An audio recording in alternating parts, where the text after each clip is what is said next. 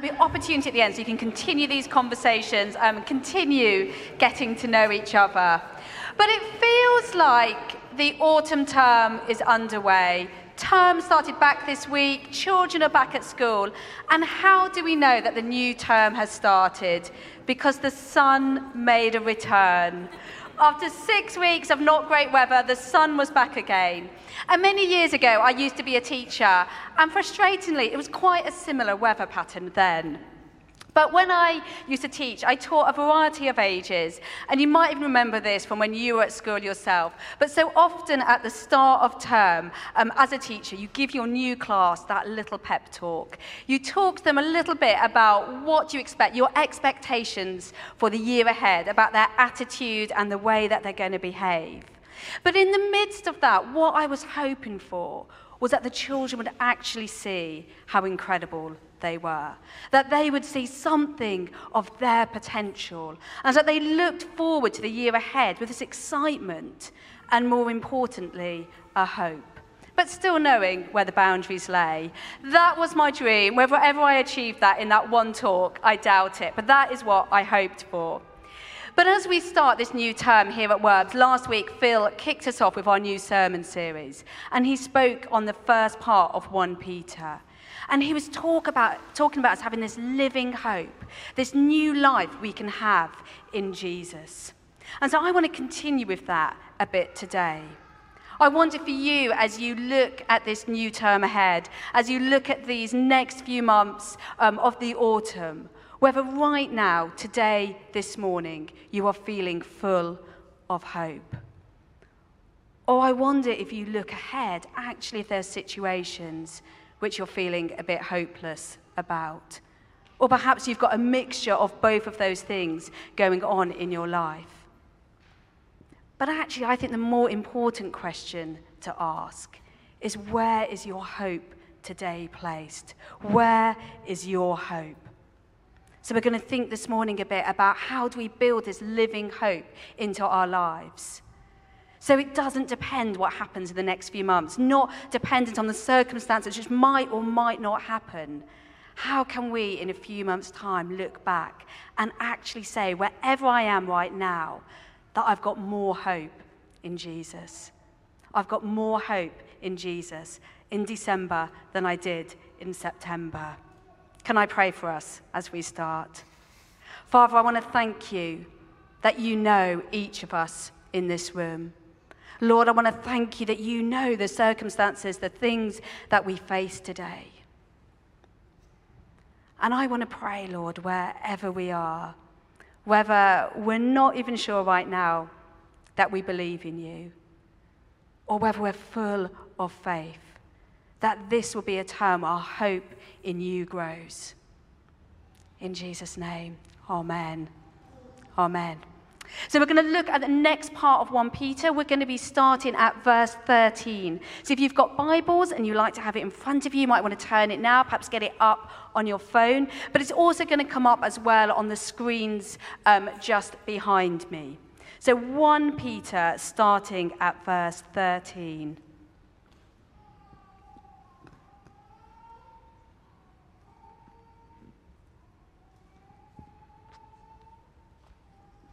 And it says, Be holy. Therefore, with minds that are alert and fully sober, set your hope on the grace to be brought to you when Jesus Christ is revealed at his coming. As obedient children, do not conform to the evil desires you had when you lived in ignorance. But just as he who called you is holy, so be holy in all you do. For it is written, Be holy, because I am holy. Since you call on a Father who judges each person's work impartially, live out your time as foreigners here in reverent fear. For you know that it was not with perishable things such as silver or gold that you were redeemed from the empty way of life handed down to you from your ancestors, but with the precious blood of Christ, a lamb without blemish or defect. He was chosen before the creation of the world, but was revealed in these last times for your sake. Through him, you believe in God, who raised him from the dead and glorified him. And so your faith and hope are in God. Now that you've purified yourselves by obeying the truth, so that you have sincere love for each other, love one another deeply from the heart.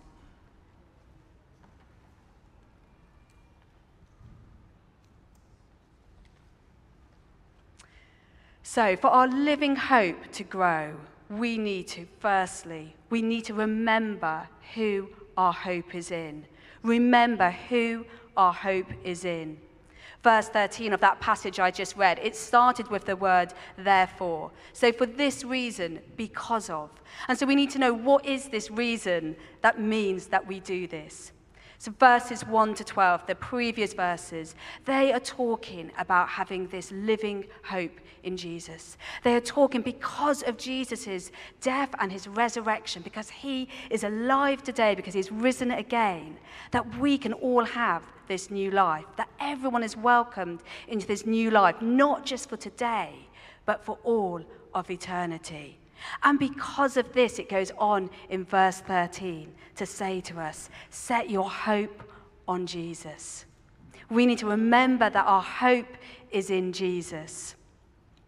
The reason that we can have this hope is not dependent on our own ability, it's not dependent on the circumstances we find ourselves in.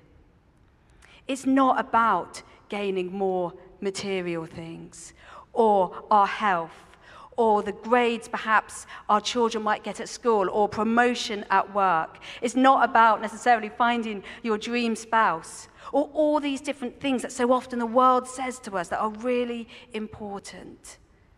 And these things in themselves, they're good things. They're good things to put our hope in.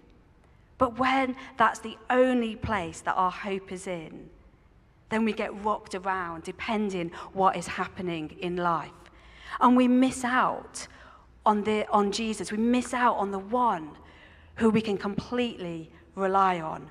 We miss out on the place where this constant hope can be. I was, um, last week, we have a prayer meeting just before the service, and I was sitting behind Sam, who is our worship pastor. He was leading us this morning. And I got a bit distracted because he had this quote on his t shirt. So I ended up reading that instead. And at the end, I said to him, um, Can I just take a photo of your back? I thought it might look a bit strange, so I'd ask first. But I really loved this quote. And it says this It says, I have stood on the mountain peak and I've walked through the valley deep. I have loved and lost and seen the death of dreams, but I found the God who won't give up on me. And I reread this um, quote the next morning. I had my Bible out, I was starting to prepare for today. And I came back to that quote, and as I was reading it, I felt quite overwhelmed by it. And I think it's because I feel I can relate to that quote. And I'm sure I'm probably not the only one here. I've had those mountaintops times. I've had times when life has been incredible. And right now, life isn't perfect, but I'd say life is good. I'm in a good place. Things are good. But I've also had those seasons in life. I've had those valley moments. I've had those times when it's felt so hard and so painful, and you know you're not quite sure you're going to get through it. I've had times where there's been dreams and things I've dreamt and longed for and desired, and I've had to let go of them. But actually, whatever season I've been in, I've been blessed, not because of my circumstances, but because I've known Jesus. And at times I found it hard to hold on to that hope, but I'm so glad that I did because actually that is the most precious thing in life is our relationship with jesus. And the middle of this bible passage it, it, talks about the fact that we can have this relationship with jesus. It's not because of perishable things like silver or gold but it's because jesus chose to die for you. That is the extent of his love for each of us here Verse 21 then goes on to say, through him, through Jesus, you believe in God who raised him from the dead and glorified him. And so your faith and hope are in God. Just like I used at the beginning of term, tell my class how incredible they were, and I wanted them to see it.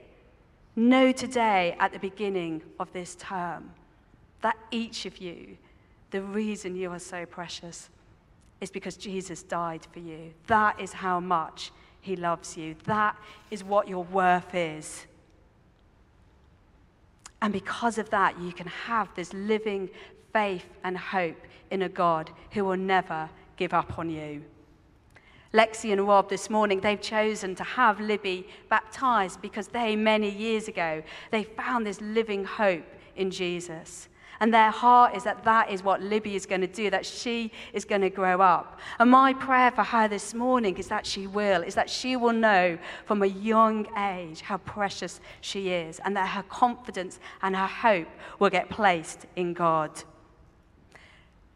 The message version says for one of those verses it says your life is a journey. You must travel with a deep consciousness of god so what can we do this morning to keep that consciousness of god what can we do this morning to keep growing that living hope in jesus it can be, feel easier can't it sometimes in the middle of a worship set where everyone around you is singing, and it's almost that tangible presence of God. But what can we do to keep that hope on a Monday morning when we're running late? And I wish I'd got up 10 minutes earlier so I wasn't frantically trying to get out the door.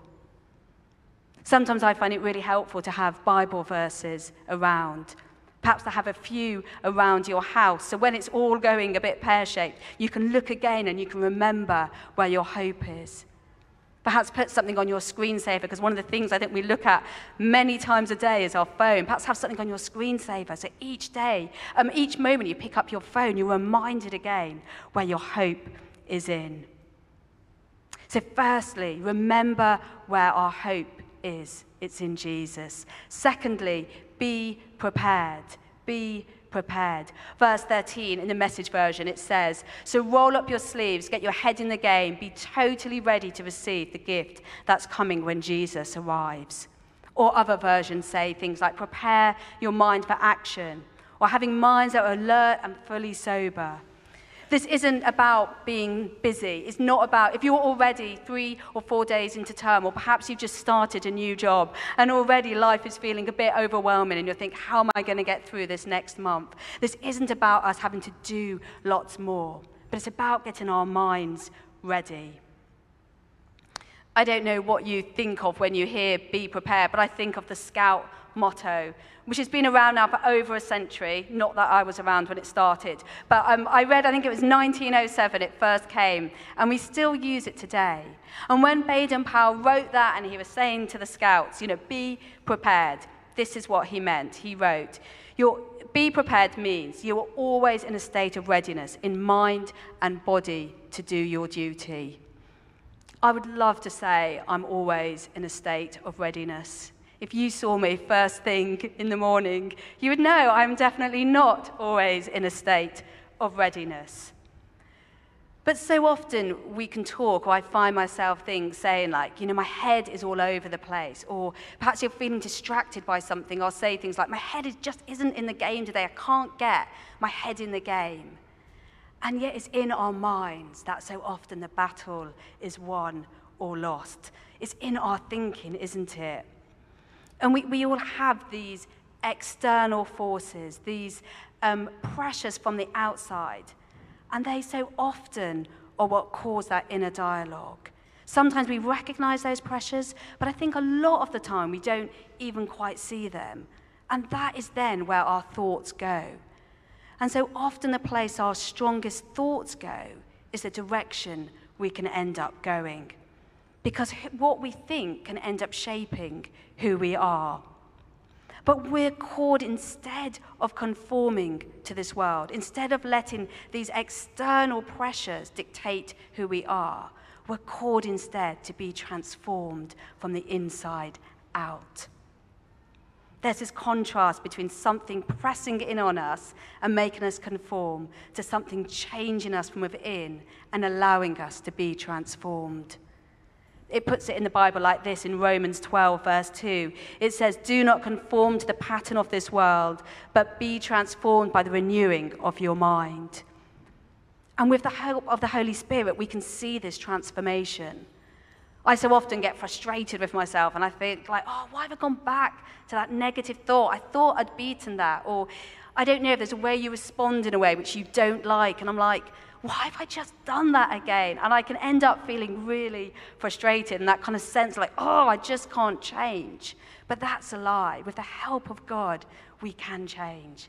With the help of God, we can be transformed from the inside out. You know, when I used to speak to the children beginning of that year, I wanted them to know the potential they had. I wanted them to know the potential not just of who they were today, but of who they could become. And yet, so often, even younger children, they've been bombarded by these messages, and they're already saying things like, you know, I'm not good enough, or I can't do this. And I wanted them to know that's not the truth.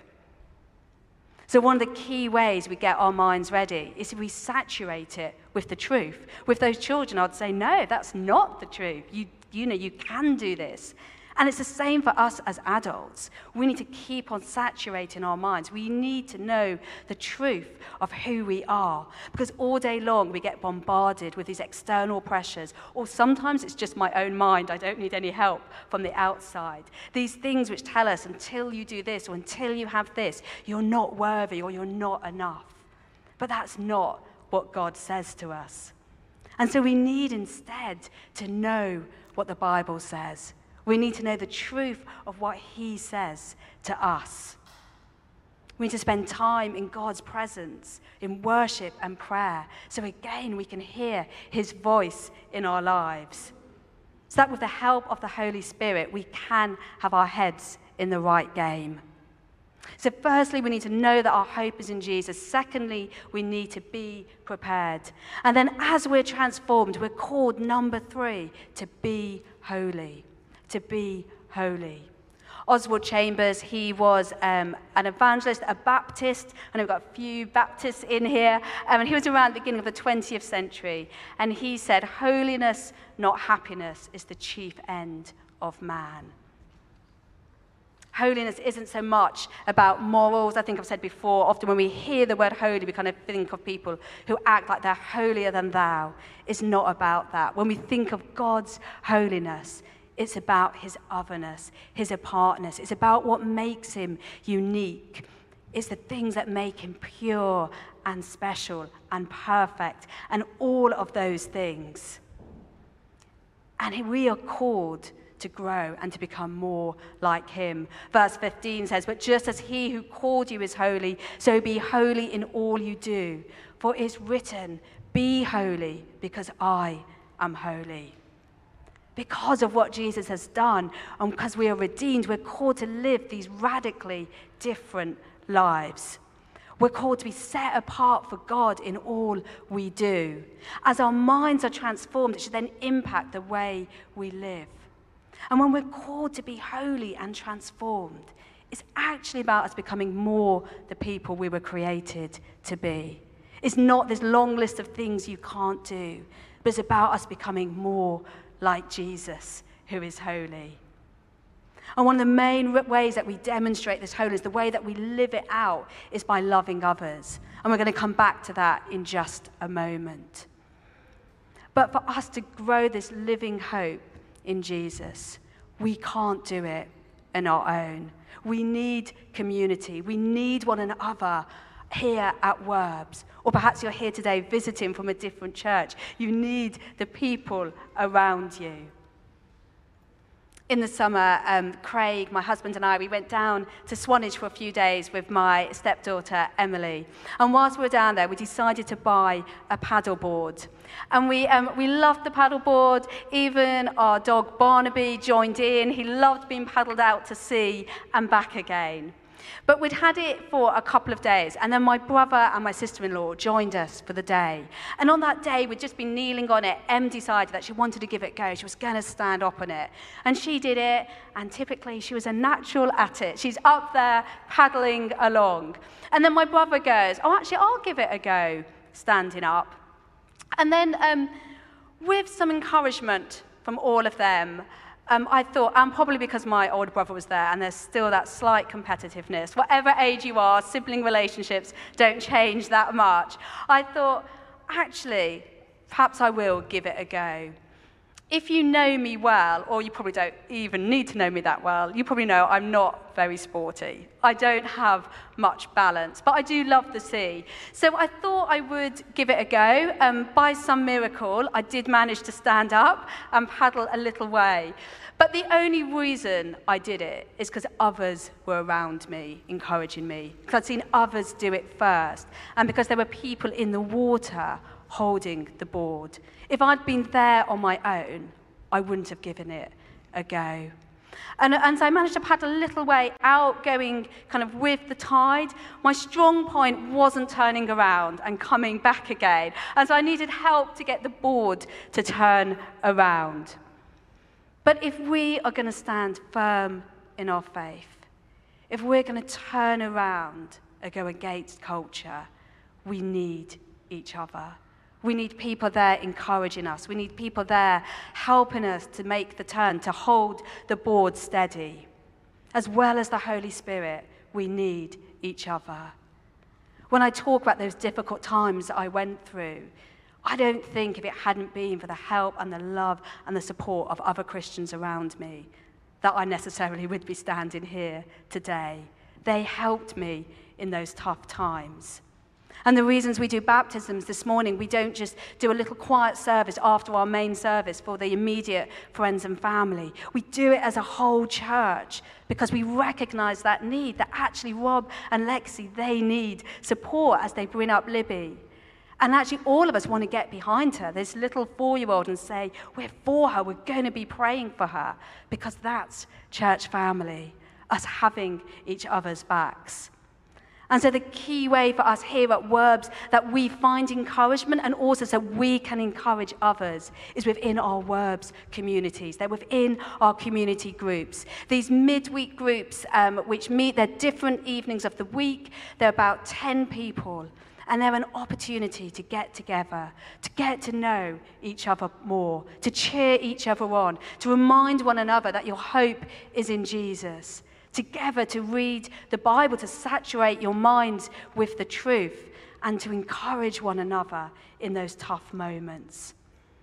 Community groups are so much more than just a social place. They're the place where you can keep on growing this hope in Jesus.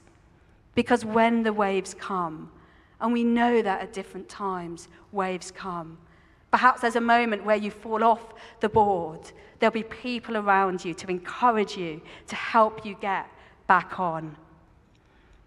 So, if you're already part of a community group, can I encourage you at the start of this new term to keep going to them, to keep investing in them, to keep investing in the people in them, so that together you can go deeper? If you're not part of one, perhaps you've only been part of Werbs for a few weeks, then why not have a look on our website? Why not think about joining one? We're a bigger church, and therefore it can be harder to get to know people by just coming on a Sunday. A community group is an amazing place to get known and to get to know others. On our website, if you go onto it, that's the best place um, to join up. If you go onto stwderby.org, then it's under Connect. You will find communities, and halfway down the page, there's a form you can fill in, and that will go to Phil and Anna, and they will find you a community group to be a part of.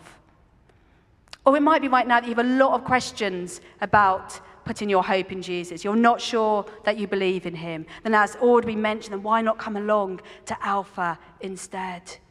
Or perhaps for some reason you can't find, uh, get to a community group, you might work evenings or something. Then why not just grab a couple of people around and say, let's go for a coffee?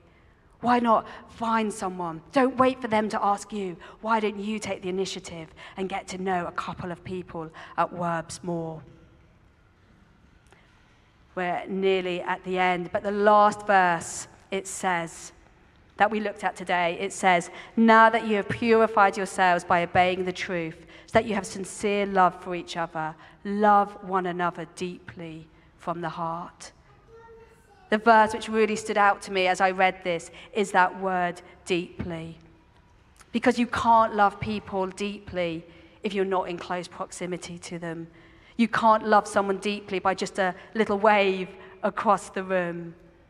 To love someone deeply, you need to get to know them. You need to know the person. And this isn't some add on to our Christian faith, it's right at the heart of it. It's how we demonstrate this holiness.